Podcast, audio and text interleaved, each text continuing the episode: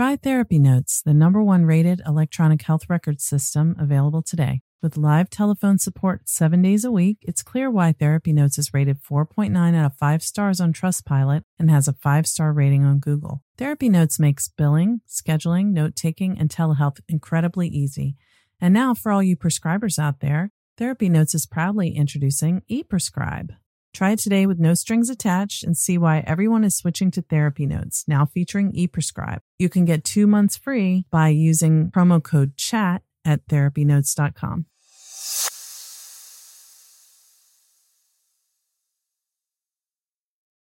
Trauma Therapist Network is a website to learn about trauma and how it shows up in our lives and to find a trauma therapist. Go to trauma therapist network dot com to find a trauma therapist near you today.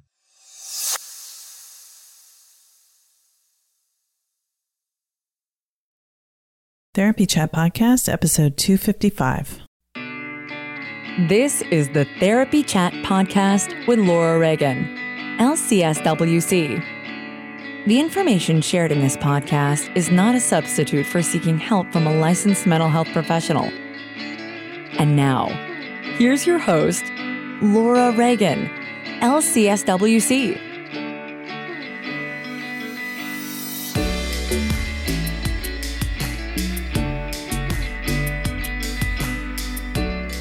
Today's episode is sponsored by Therapy Notes. Between writing notes, filing insurance claims, and scheduling with clients, it can be hard to stay organized. That's why I recommend Therapy Notes. Their easy-to-use platform lets you manage your practice securely and efficiently. Visit therapy notes dot com to get two free months of Therapy Notes today. Just use the promo code TherapyChat when you sign up for a free trial at therapy notes dot com. Hi, welcome back to Therapy Chat. I'm your host, Laura Reagan, and today I am excited to bring you an interview with someone who is very experienced and knowledgeable in her field. I've had requests from listeners to share more content related to therapy with children. And this week's episode, as well as next week's, which is part two, will definitely fit the bill. My guest today is Janet Courtney, P H D, R P T S. Janet is founder of FirstPlay Therapy, an infant play therapy model, and founder of the FirstPlay Cafe blog. Doctor Courtney is author of Healing Child and Family Trauma Through Expressive and Play Therapies, Art, Nature, Storytelling, Body, and Mindfulness. And she's also author and editor of the groundbreaking books Infant Play Therapy, Foundations, Models, Programs, and Practice, and Touch in Child Counseling and Play Therapy, an Ethical and Clinical Guide. She's a TEDx speaker, a registered play therapy supervisor, and past chair of the Ethics and Practice Committee for the Association of Play Therapy and past president of the Florida Association for Play Therapy. Since nineteen ninety-seven, she was an adjunct professor in the School of Social Work at Barry University, Miami Shores, Florida. Her research into practitioner experiences of training in touch and developmental play therapy is published in the American Journal of Art Therapy and the International Journal of Play Therapy. She offers a certification to practitioners in FirstPlay Therapy and provides training to professionals in the ethical and clinical competencies of touch, expressive play therapies, and nature-based play therapy. Doctor Courtney has created a unique form of therapeutic storytelling called FirstPlay Kinesthetic Storytelling® that can be found in her children's book, The Magic Rainbow. She has been invited to speak nationally and internationally, including Bali, Indonesia, the Cayman Islands, England, Ireland, Morocco, Russia, and the Ukraine. You can learn more about Janet at her website, first play therapy dot com, and her blog, first play cafe dot com. So let's dive right into part one of my discussion with Janet Courtney, P H D, and we talk about using expressive and play therapies with children and families that have experienced trauma. Also, quick reminder, if you are interested in joining one of my trauma therapist consultation groups, registration will be opening in January twenty twenty-one. So keep your ears open for that. More information will be available here and on my website. Thanks so much for listening. Hi, welcome back to Therapy Chat. I'm your host, Laura Reagan, And today I'm very curious and excited to be bringing you an interview with Doctor Janet Courtney. Janet, thank you so much for being my guest on Therapy Chat today. Laura, thank you so much for the invitation. I've been really looking forward to it. Oh, me too. I can't wait to dive in because most recently, you're the author of the book Healing Child and Family Trauma Through Expressive and Play Therapies, which the title right away just jumped out at me. And I know my audience has really been asking to learn more about children and children's mental health. So I think that this is going to be fascinating. But before we even dive into that, let's just start off by you telling our audience a little bit about yourself and your work. Okay. Well, I identify as a play therapist, and I'm also, uh, my background is in social work. So I have a B S W and M S W, and my doctorate is in social work as well, my PhD. And I had, I've been in private practice for a lot of years, beginning actually back in nineteen eighty-nine, working with children and families. Before that, working with adults in mental health and working with adoption and foster care. And then, you know, just kind of focusing on maybe what I call a smorgasbord of different areas of problem areas and diagnoses, working with, with children, uh, especially, and families and adolescents as well. So, you know, then, you know, during my private practice years, I decided I wanted to go back to school and further my education. And that's when I wanted to do some research in the area of play therapy. And then also I was very curious about a topic called, well, the topic of touch. And this goes back to a mentor I worked with. Her name is Doctor Viola Brody. And I may talk a, a little bit more about her during our interview further, but she developed a technique called developmental play therapy. And that is very central to the work that I then springboard to create my own model of therapy called uh, FirstPlay Therapy. So now through the years, I currently do a lot of writing. I do a lot of training, and I um, enjoy my life in South Florida, and I have grandkids that I enjoy being with, and a wonderful husband. And I, um, anyway, so what else would you like to, to know? Yeah, that's wonderful. I mean, I'm so curious about so far what you've already talked about. I mean, I'm just so interested in even the the subtitle of your book. Well, I don't know if it's technically a subtitle, but it says Art, Nature, Storytelling, Body, Mindfulness. And then you also just mentioned touch and therapy, which is, you know, in some ways, some people may see it as kind of controversial, but of course, touch is such a basic human need. So I hope we can get into that a little bit and when we talk more about your FirstPlay Therapy method. Mm-hmm. So right now in this time we're living through, as we record this, it's September twenty twenty, you know, in the United States, we've had this pandemic that's been impacting all of us for about six months, in some places longer, I think on the West Coast, and it may have been impacting people even before March. But a lot of what I'm hearing is about how families are impacted, you know, not just by the physical health effects of coronavirus, but the the mental health impact of this pandemic. And, you know, it's impacting families, but it's impacting the parents and the children pretty significantly, I feel. You absolutely. And what what we understand is, is that children are highly sensitive to the how their parents are feeling. So children are being impacted by this. So I'm hearing that there's a lot more anxiety, especially anxiety, some depression with children. Parents have actually called me and said, well, you know, my child, who was a very good sleeper, I never had a problem with her sleeping.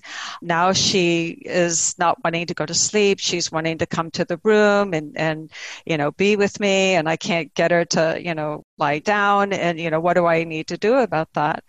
So, but then the other hand, like I was saying, children are very sensitive to how the parents are feeling. So if the parents are going through a lot of stress right now, maybe they've lost their jobs, maybe financially they're, you know, strapped. Some families I know are, are you know, kind of on the cusp or of being evicted. Mm-hmm. And the the children absolutely look to the parents for the cues. And so if they, you know, what we call cues of safety or cues of, you know what, it's everything's okay. Mom, mm-hmm. mom and dad have it under control. But if they see that mom is, you know, lost her job or dad has lost their job and that they are searching, you know, for to find a new job, then a child, you know, even if you don't say to a child, oh, dad is really worried about this, there's a saying that if you want to know what's going on in the family, just ask the children. because, so true. Absolutely, because they absolutely can feel it. I mean, even if the parents don't say I'm angry or I'm upset or I'm scared, a parent could walk in the room and a child could start feeling this pit in their stomach. And maybe, but they don't consciously know that this pit in my stomach, this anxiety that I'm feeling is related to the parent. They just know that now I feel scared or now I have anxiety. And the parent may say, well, what's the matter? What, what are you feeling? And usually what you'll get out of a child is, I don't know. Because children live in their bodies. You know, they live in their right brain mostly. They're not necessarily connecting to the right brain to the left brain of, you know, this is really what's going on. I'm scared because mom's scared or I'm anxious because dad is anxious. But they just know that they feel that way. So it's hard for them to express. And then, of course, parents might not have the awareness that, that it's like, oh, my daughter is going through this anxiety right now, and I'm not quite sure why.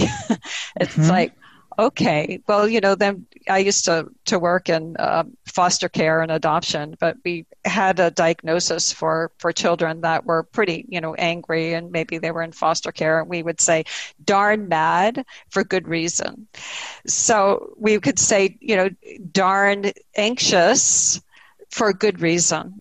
But sometimes, again, the parent might not connect that is related to what the what the parent is feeling. So, you know, it's that those mirror neurons, you know, mm-hmm. that the child feels and picks up on what is being experienced by the parent. And we even know for those mirror, those sensory mirror neurons too, by the way. So if a child watches someone else touching somebody else, that child will experience that touch as if it was happening for themselves. Whoa. So, yeah, it's really powerful. So anyway, the mirror neurons and that co, you know, the regulation. So if the parent is not regulated, it's hard for the child to regulate. So once the parent is regulated for themselves, then the child can, can better regulate for them themselves. Anyway, back to the COVID, and, you know, what we're going through right now is children are being impacted by it. But we, you know, I saw this comic. Uh, my sister is a, uh, a school teacher, and she sent me this this comic. And so the, the parents were saying to the child, okay, well, they're saying it's time for you to go back to school. And so, you know, the child's like looking at the parent with this like really worried face. And they say to the parent, they said, well, when do you go back to work? And the parent said, oh, when when it's safe, I can go back to work. Right. So it's like, okay, it's safe to go to school, but it's not safe to you for you to turn, return to to uh, to work, you know. So here we have this paradox, you know, and of course there's a lot of anxiety for, for children now having to, you know, there's some children actually going back to school, and some are, are having the experience of doing the telehealth as well. Or the tele, I say the telehealth, but I mean school online. And that yeah. opens up a whole new avenue of the children having to listen live to the teachers in the classroom, and then they're not hearing them, you know. So there's just so much pressure, you know, on the parents now. They're wearing so many different hats, and the children are, are, are having to learn new things and experience new things in life and be exposed to things that they've, you know, for all of us, that we've never, ever had to go through before. So true. And I mean, even as I'm listening to you talk, I'm just thinking so many different aspects of what, what you're talking about. Like, you know, that comic that you mentioned is a good example of how we can understand with our left brains, like, that doesn't make sense. If the child is is safe to go to school, but the parent isn't safe to go back to work, that doesn't make sense. But children know, when it's like they know with their bodies that the parent's feeling, this is not right, but they're saying it's okay. You know what I mean? And that incongruence can be so distressing for the nervous system, because the child looks to the parent for comfort, reassurance, like, am I safe? And if the parent says yes, but their body is saying no, you know what I mean? Or there's the child senses that the parent doesn't even feel safe, even without the words. Yeah, absolutely. It's it's not what you say to me. It's, you know, how you're saying it. You know, children are, you know, I, I, I say the superpower of kids is their ability to, especially infants, to use their their body language to talk. But they're also, uh, I was watching some research about this, that they're really attuned to the body language of the adults around them. And they pick up on the cues of the body language and also the tone of how the parent is talking to them and, and what they're saying. But they also are so aware. I mean, everything is, this, talk about subliminal messaging. You know, we're, we, a lot of the metacommunication that we understand, I mean, we pick it up as, as infants, we pick it up as, as children. And it's, you know, the children are feeling that in their bodies. And again, like you were talking about, the incongruencies now that they're experiencing and that are being said to them. And of course, all of us now are hearing a lot of incongruencies in the media of what to believe and what to understand about what we're going through right now. So it, it's, you know, a very, very trying time. Yeah, it really is. And, you know, and I do want to say, just just to be really clear about this for everyone who's listening, that, I mean, we know the parents are doing the best they can, the kids are doing the best they can, the teachers are doing the best they can. Everybody is in a situation that nobody wants to be this way. And it's because of what's happening. It's because of the pandemic. But, you know, I think the point, the purpose of our conversation is to help everyone who's listening to understand in a deeper way what, how all of this is impacting all of us, including children and families, and, but not to be pointing fingers or anything like that. And I certainly don't think that you were saying that, but I just feel like it's important, because I feel what I see in our collective, in our culture right now, is so much finger pointing about this. The schools are rushing to reopen. The parents do have to work. They need the kids to be in school. The kids need to be learning, but also the kids need to be safe. And, you know, not just physically safe from getting COVID and exposing their families to COVID, but emotionally safe. It's just like, I, the word unprecedented keeps being thrown around. And I really think that we haven't had a challenge like this. It's just so intense, and really, like, there's just no answer that's going to resolve, make everything work out the way we want it to. You know, it's just, it's a really tough time. Mm-hmm. Yeah. And I, you, of course, you bring up a really good point, is that we all are trying to do the best we can under the, the circumstances. And, you know, but there are things that parents can do to help their, their children to calm and relax and, and be able to, you know, and, and I think a lot of it comes back to, if the parent can help themselves for self-care, if they can help themselves find ways to, you know, come back to themselves. That's what I kind of call it.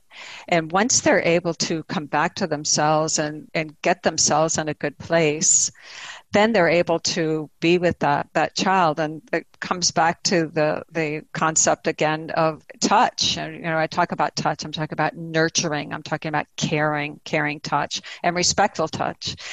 But it's, we do know that if a parent can provide good caring touch to a, a child through like a hug, that it releases those positive hormones in the body. The the the oxytocin, the, the serotonin can be released. But what I want to say, though, is for that to happen, the caveat is that the touch, for the oxytocin to be released, the touch has to happen for at least thirty seconds in mm-hmm. order for that to be released. And again, the caveat, uh, the other one, is that the parent has to be regulated and calm before they provide that, that good caring touch to the child. So if the parent's anxious and obviously you know, the child's upset and they're going to try to give them a hug, it's not going to work because the child's just going to, again, feel the anxiety of the parent. So as practitioners, we can help the parents find ways through mindfulness techniques to be able to, to calm. And it doesn't take long. I mean, five minutes, three minutes, one minute of, of mindful type of awareness of bringing my attention back to my body and, you know, and just focusing in on that breath. And then, you know, teaching that to the parent before they give that, interact with their child, you know. But if the parent's upset and they're anxious, then it, the child will feel that. Yeah, so true. And I, I want to go back to something that when you were first talking, something that came to mind for me was you mentioned how the, let's say the parent lost their job and the child knows the parent is looking for a job and they get a pit in their stomach and they feel like, I'm scared. And the parent notices and says, what's wrong? And the kid says, I don't know. So that's that's one way it can go. And another way is, I'm thinking with younger kids, they don't necessarily really know what a job is. They don't necessarily really understand that the parent lost their job, but they know something's wrong and they can feel it in their bodies. And then they don't, they may feel the pit in their stomach, but they may not be able to express even an I don't know, or the parent may not be able to pick up that something's wrong. But can you talk about how, I mean, I think, I hope most of us who work with children who've experienced trauma will will know, but can you talk about how kids show their reactions to traumatic situations in ways that aren't really verbal? Right. And children experience and express depression, express anger and anxiety very different than adults can. So for children that are, you know, angry, well, you know, a lot of times that maybe it will come out and be expressed as, as anger. Mm-hmm. For children that are depressed, sometimes it may come out as, as, as anger. You know, you might not necessarily see a child down or, you know, being de- look like we could typically think someone would be depressed, that they're, you know, they're, they're down and they're not saying anything and, you know, maybe they're crying, but maybe they, some of the behaviors are off. Some of the behaviors could be, let's say that the child, I mean, I'm thinking about a young school age child, and I know you were talking about the younger children, mm-hmm. but sometimes children that are depressed, if maybe the parent says, okay, you know, you have to pick up your toys or you have to do your, your schoolwork now. But maybe there would be some type of resistance to that with the parent. Maybe they're going to ignore them. They're going to not, you know, they might say no, or they, you know, so they have some conflict that is starting to happen between the parent and child. And oftentimes it's when the child is feeling not connected to the parent, where, you know, I'd always say that connection builds cooperation, but that like can that. Show, show up as being depressed or, you know, some of the other things that are, are going on with them, that we just have to, we have to be good. You know, I teach it when I work with parents, I talk to them that we have to really be good at learning how to read the child's nonverbal behaviors, that it's a, it is a language. It really is, especially for the young children, the infants or the toddlers or the, you know, children zero to three age, teaching parents how to pick up on the cues of what that child, that what that infant is trying to say to them, because a lot of times they don't have the words to express how they're feeling. They can't say no, they can't say I don't like this, don't do that, or yes even. So we have to look at the body language, what is, they're reading the face. And some parents um, come naturally uh, to be able to, to do that. But some parents, maybe they had a lot of trauma themselves. Maybe they didn't have um, a secure attachment relationship or someone who provided good experiences in those first three years of life, which we know is so vital and so important. Uh, so if they don't have that internal working implicit memory of it, it's hard for them to give that. And then at the same time, it's hard for them to recognize it if it wasn't given to them. Yeah. So it comes naturally, but it comes naturally the way they learned it or the way it, that was given to them or the way that they experienced it as a as an infant and as a child. It goes hand in hand. It, it, there's no way to separate it. Let's just pause for a moment so I can give you a little bit more information about why I love Therapy Notes. I switched to Therapy Notes few years ago. I'd say it's about three years now, I believe. And I have never regretted it. I was very happy with the E H R I used before, but Therapy Notes is more intuitive. I love the interface. The customer service is fantastic. And I love how I can get my notes done quickly because I can customize the template that I use for my notes, and there are opportunities to put check marks rather than having to write out the intervention used. So I have cut my time spent writing notes way down, which is wonderful because I like to focus on seeing clients. I know documentation is an important part of our work, but it can also be time consuming. And that is why I love using Therapy Notes. If you are considering switching E H Rs or you're looking for one to use in your practice, give Therapy Notes a try. You can get two free months by using the code Therapy Chat. Now let's get back to our interview. Yes, absolutely.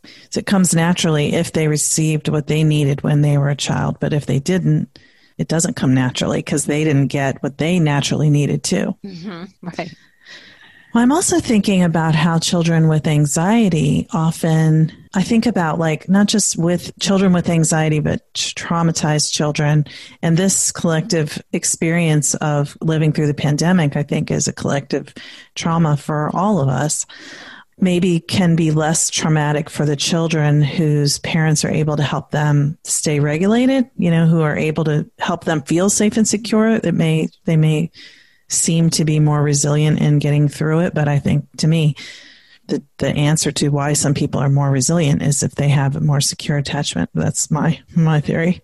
Um, but, you know, children with anxiety or reacting to trauma with an anxiety type response, oftentimes they might be like running around screaming, you know, and it might just look like they're being wild, mm-hmm. but really they're showing that something's off for them, you know, and I think, and then the parent may just react with wanting them to be quiet or trying to corral them and get them to be still and do what, like the virtual learning, what they are supposed to be doing during that time. So also for the parents who are working at home so they can work.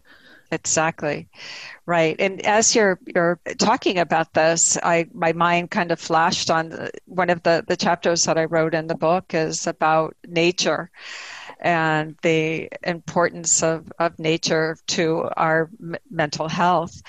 But I really believe that, that during this time, you know, thinking of how parents can help their, their children, how practitioners can also guide parents to help their children is if we can have access, if parents can get outdoors and if they have a park they can go to, or, you know, a backyard, or, you know, just anywhere, because nature, we know, really is restorative.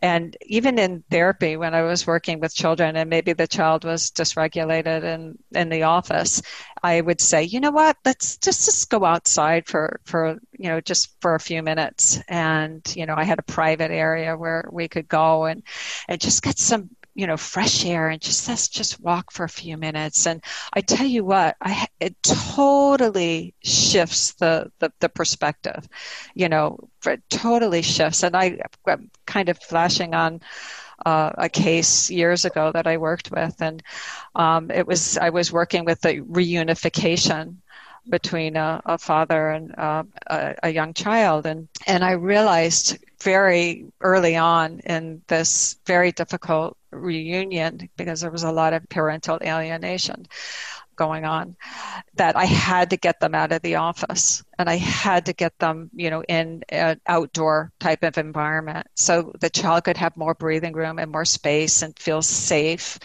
to, to be able to, you know, put as much distance between her and her father as possible. And I have to say, this dad did a, a really wonderful job of, of just being really understanding and patient. But over time, as I worked with this case, the the outdoor setting of a park and, you know, just being able to help bring that relationship back back together again, I, I just felt like was part of the healing process, to be out in nature. So parents during this time, and I know a lot of people are turning towards nature during this time of, of COVID, and recognizing and appreciating nature a little bit more. But we can help support the parents that we're working with to find ways that we can get them out and give them tasks, you know, of like, you know, maybe doing a scavenger hunt for the child. You know, the parent can go out and say, let's do a scavenger hunt and, you know, our at the park, or, you know, let's find something, the rainbow walk, you know, let's find something green, let's find something blue, let's find something yellow. And, but that can absolutely shift the energy. So if there's stress happening in the moment and the parent's not quite sure how to, you know, help the, the child, so, you know what, let's get out. And maybe even sitting down in the grass, you know, touching the grass, touching the nature is, is, you know, so sensory oriented, and listening to maybe some birds and helping the child tune into that. And by the time they're, you're done with that, that they come back into the home, maybe there will be more willing to be cooperative about, okay, now I can pick up my toys as mom was asking, or now I'm, I feel ready now to sit down, and after this break from, you know, being at the computer, and, you know, now I'm ready to go back and do some more schoolwork or something like that. Yeah, that's a, mm-hmm. a beautiful example. And I appreciate you sharing that. I'm thinking too about, of course, people who live in more urban areas. Some some cities have a lot of designated green space and some don't. But would you say that for families who live in a place where maybe they don't have access to getting to a park, just walking outside in nature with the fresh air is is still beneficial, or should people in that situation try to get to a certain setting? Yeah, they, I mean, I, I'm very aware of that, you know, that there are some places where people live where they don't have as much access to what you call green spaces. And but there are ways that we can bring nature into the home. And even if we can, the parent can buy some plants. I know for me, I go to the grocery store, and I, I know sometimes they have some herbs mm. for for sale. So I was just like, you know what, let me just pick up some basil, and, you know, just, and so even having that in the house where we can, you know, just take that leaf and put it in our hand, and then maybe we can take that the leaf and, you know, the, like I'm just saying for basil, you know, and smell it. So we have some touch of the earth. Even, you know, I like to have, you know, stones, or, you know, or, you know, we can pick up stones, or, you know, of course for me, I have a lot of, um, I'm a collector of gems and minerals, and I have a lot of different species of those, but I use them therapeutically with children in the, the office, and, you know, the metaphor of the, the stones and things like that. And I talk about that in, in the book.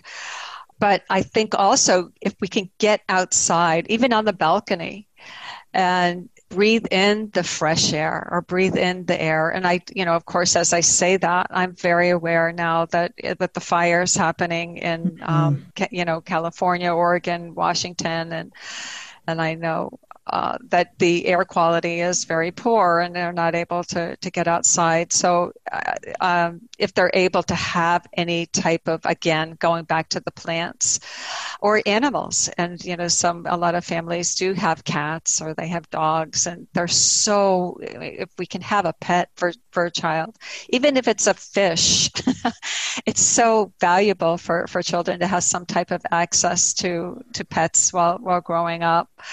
You know, just to be able to look in the fish tank, or to be able to to go to their their cat and pick it up, or to pet their dog. I mean, it's so helpful to for children during this time. Mm-hmm.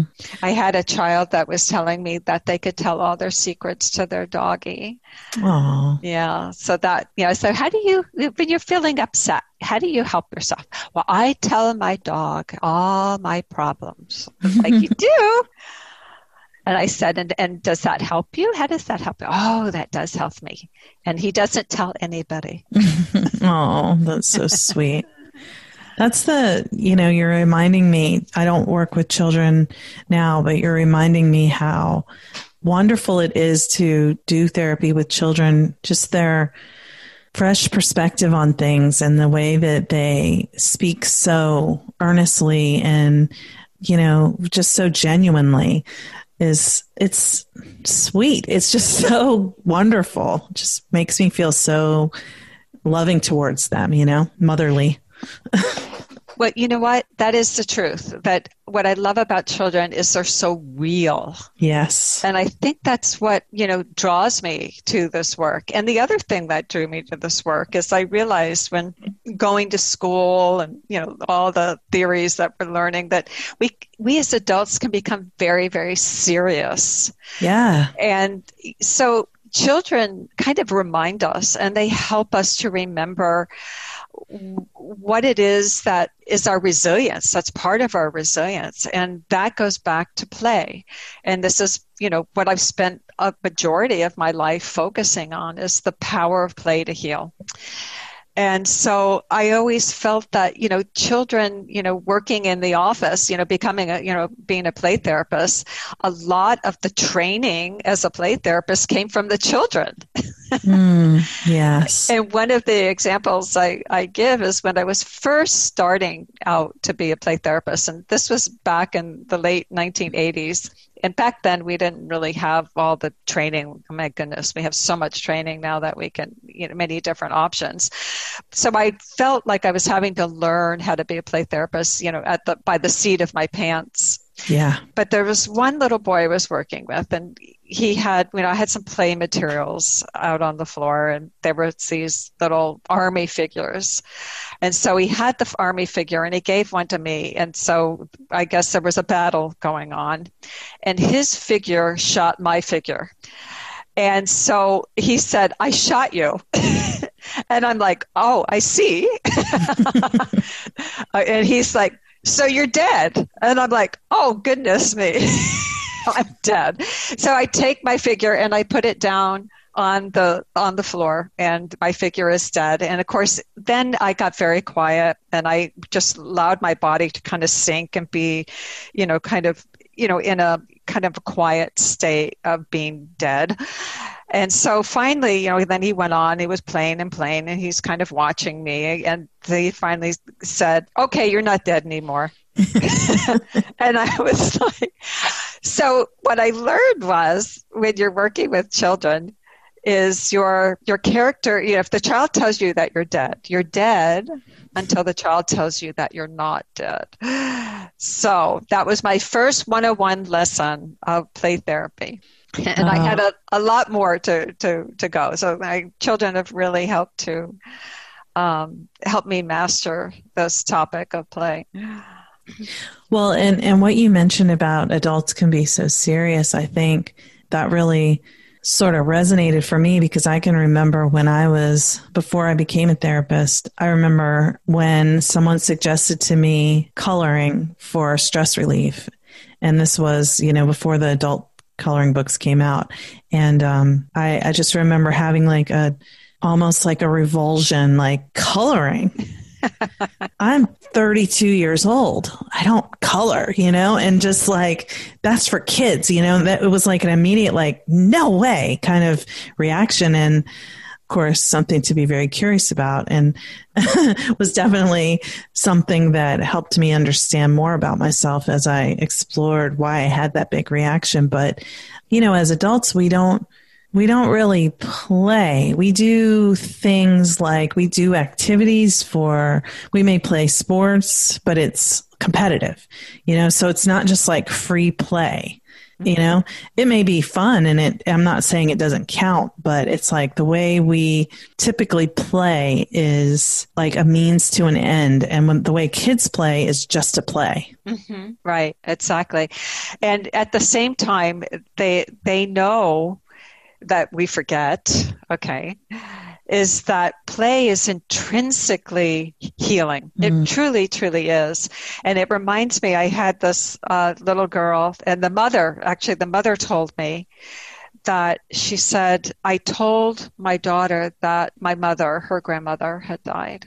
And she said the reaction that she had is she just looked at me. She was really quiet. And then she said, well, I think I need to go play now. Mm. So this child knew in that moment of what she needed to do to help herself feel better in, in that moment. So that really is a lot of the theme of my book, you know, Healing Child and Trauma, uh, Family Trauma Through Expressive and Play Therapy. So some of the chapters in the book focus on working with parents and families together with their children. And so part of what I'm doing in that session is trying to help that parent to go back and feel comfortable with being a play participant with, with their child. And so a lot of what I'm doing is modeling a sense of, you know, what I call maybe just letting letting myself be open in the moment to model to that parent uh, an okayness to play again and to be open to the play and to be willing to listen to their child's play, because children's play is so luscious. So in this time of, of COVID that we're we're going through, another healing method and way that we can support parents to help their children through this time is to support them by suggesting ways that they can play with their children, or if they have a session with the, the parent and the child together. A lot of therapists now are are taking their work to online, to doing telehealth sessions. And so a lot of what is helpful, especially with the younger children, because telehealth with younger children can be challenging because mm-hmm. their attention span is, I mean, they just don't have a long attention span. So it's best to have that parent present when they're working, especially with the, the younger children. As the children get older, or, you know, especially with teenagers, it's, you know, obviously different. They, you know, they are able to connect and, and do the telehealth a little bit easier. But with the younger children, I always recommend it's it's better to to have the, the parent and child together, or maybe a short little moment, you know, fifteen minutes or something with the child, and then have the, the parent present. It all depends on, on the child. But part of what we're doing is maybe promoting some play therapy type of intervention with that parent and child, and then giving homework for that, giving some homework that they can do this together, you know, during the, the, the their day, you know, after work or after school, or, you know, in the evening or in the morning, whenever they have time. And sometimes we help to ground that, you know, when was a good time for you guys to do this together? I have a my storytelling technique. Uh, it's called FirstPlay Kinesthetic Storytelling. It's a, a model for older children, like three years and above. And this is where I guide parents to help to uh, tell stories to children, and we create stories together. Um, but then those stories are told on the child's back. So I call it, it's a kinesthetic. It's adding the touch piece to therapeutic storytelling. And it's it's a lot of fun. I really enjoy it. But what we're doing is, is we know that uh, touch, how important touch is to helping that child to regulate. So I'm creating a method where we have therapeutic storytelling in connection to providing touch is just kind of, you know, it's like we know therapeutic storytelling is good. We know that that touch is good, but then taking those two, I call it the, the Reese's peanut butter cup phenomenon, you know, taking those and kind of putting those two therapeutic techniques together. But who does the touching? And so we take, we, in this model, we assign the parent to be the therapeutic person, the change agent, so to speak. Empower the parent to provide that. Because, you know, especially beyond telehealth, we have sessions together, there's always concern about the therapist touching children and the liability of that. Mm-hmm. And I've done some research in the, the area, and I have some publications related to, to touch. But, you know, I I actually surveyed a, a large group of, of practitioners, and of course that was always the concern that maybe touch could be, the child would misconstrue it, and then, you know, that we, you know, we work really hard for all our credentials, and it would be very upsetting for a child to say that the t- parent therapist touched the child inappropriately when we know that that never happened. So if we know that touch is important, then who can provide that touch? So we have the, the parent do it, and we guide them. And I use a stuffed animal, and, you know, I teach my practitioners to do that. I have a a training that I offer. So they guide them on a stuffed animal while the parent does the motions with, with the child. But anyway, what I'm saying is, you know, during this time, that would be, for an example, one thing that parents can do with the children beyond just the session. That could be like a homework and say, oh, when can you have like a, a storytelling time together? When would that be? When would you be able to do that? So you have to ground it for parents, you know. You can't just say, okay, now do this. So you have to say, let's let's think of when the best time would be. And, you know, in the morning, at night. And so that gives it a higher percentage chance that it's going to do to really happen. And we have to ask that of our parents too when we're working with them, to make that commitment that they're going to put into action some of the, the techniques and interventions that we're teaching them, you know, can put that into action when we're not uh, with them, because we might be only with them like one hour a week or every other week or something like that. So all the real work happens outside of the sessions with parents and children. Today's episode is sponsored by Therapy Notes. There are many ways to keep your practice organized, but Therapy Notes is the best. Their easy-to-use, secure platform lets you not only do your billing, scheduling, and progress notes, but also create a client portal to share documents and request signatures. Plus, they offer amazing unlimited phone support, so when you have a question, you can get help fast. To get started with the practice management software trusted by over sixty thousand professionals, go to therapy notes dot com and start a free trial today. If you enter promo code TherapyChat, they will give you two months to try it out for free. Thank you for listening to Therapy Chat with your host, Laura Reagan, L C S W C. For more information, please visit therapy chat podcast dot com. Try Therapy Notes, the number one rated electronic health record system available today. With live telephone support seven days a week, it's clear why Therapy Notes is rated four point nine out of five stars on Trustpilot and has a five-star rating on Google. Therapy Notes makes billing, scheduling, note-taking, and telehealth incredibly easy. And now, for all you prescribers out there, Therapy Notes is proudly introducing ePrescribe. Try it today with no strings attached and see why everyone is switching to Therapy Notes, now featuring ePrescribe. You can get two months free by using promo code CHAT at therapy notes dot com.